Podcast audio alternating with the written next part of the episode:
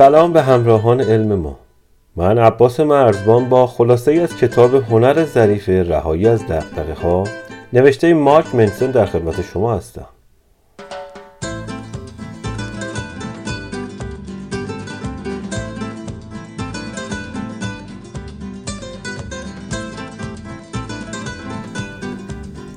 آیا می دونستید که کلید زندگی خوب داشتن دقدقه های بیشتر نیست؟ بلکه برعکس داشتن دقدقه های محکمتر واقعیتر ضروریتر و مهمتر است. داشتن دقدقه های بیش از اندازه به سلامت روحی و روانی آدم آسیب میرسونه. باعث میشه که بیش از حد به چیزهای ظاهری و ساختگی وابسته شیم و زندگیمون رو با دنبال کردن سراب خوشحالی و رضایت کامل کنیم.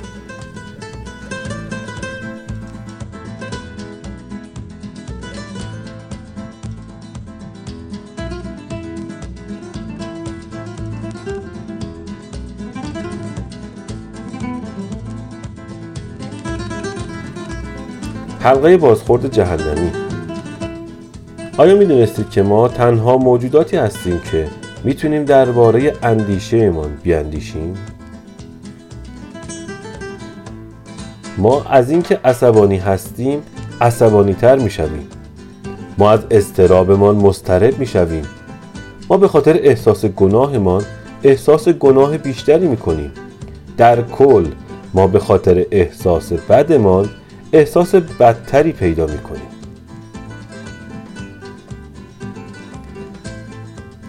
در این حالت که ما در حلقه بازخورد جهنمی گیر میافتیم. آیا داشتن تجربیات منفی بد است؟ چگونه باید با این مشکل برخورد کرد؟ یک راه ساده وجود داره. با گفتن این جمله که من احساس مزخرفی دارم ولی چه اهمیتی داره؟ سعی کنیم وضعیت رو کنترل کنیم و از این که هست بدترش نکنیم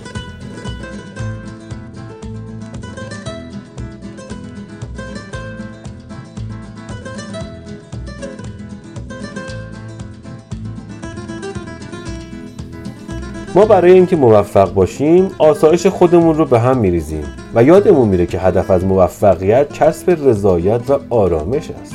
و در این حالته که ما قربانی موفقیت خودمون شده ایم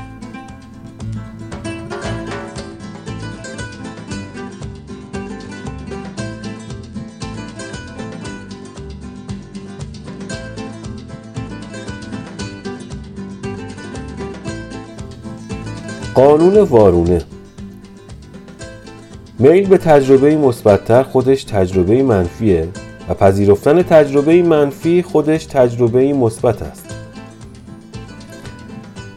شما هرگز شاد نخواهید بود. اگر همیشه در جستجوی شادی باشید و هرگز زندگی نخواهید کرد اگر در جستجوی معنای زندگی باشید آلبر کامو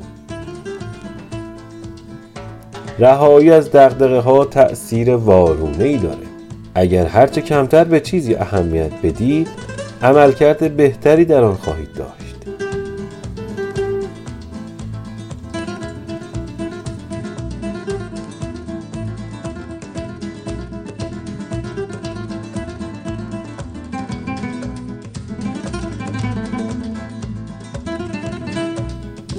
رو راست بودن درباره نگرانی های درونتان شما را در نظر دیگران با اعتماد به نفستر و جذابتر می‌کنه. همه چیزهای با ارزش در زندگی از طریق غلبه کردن بر تجربه منفی مرتبط با اون به دست میاد. رنجی که در باشگاه ورزشی تحمل می‌کنید سلامتی و انرژیتون رو بیشتر می‌کنه. پس هر تلاشی برای فرار یا اجتناب از چیزهای منفی و سرکوب یا ساکت کردن اونها فقط نتیجه معکوس میده. درد نخی جدا نشدنی از بافته زندگی است و تلاش برای بیرون کشیدنش نه تنها غیر ممکن است بلکه مخرب است.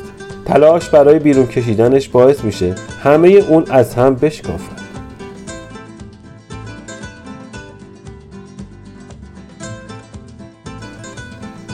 رهایی از دغدغه زندگی ما را تعریف می‌کنه رهایی از دغدغه یعنی با ترسناکترین و دشوارترین چالش های زندگی روبرو شویم.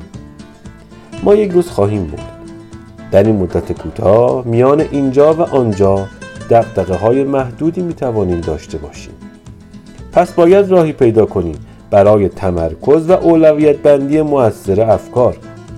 انتخاب چیزهایی که برایمون مهم است با توجه به ارزش های شخصی و برگزیده ما.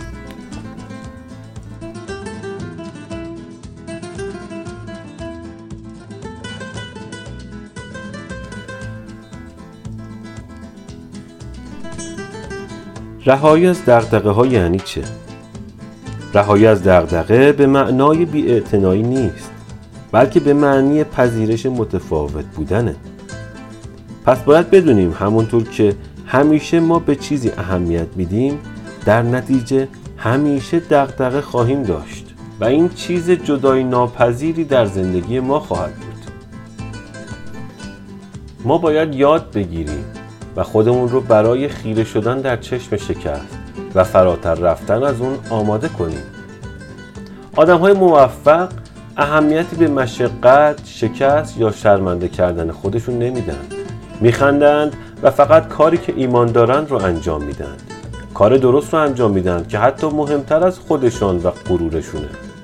آنها می‌گویند بی خیال نه برای همه چیز بلکه برای چیزهای بی اهمیت. و هدفشون این نیست که از مانع فرار کنند بلکه هدفشون اینه که مانعی بیابند و از پشت سر گذاشتنش لذت ببرند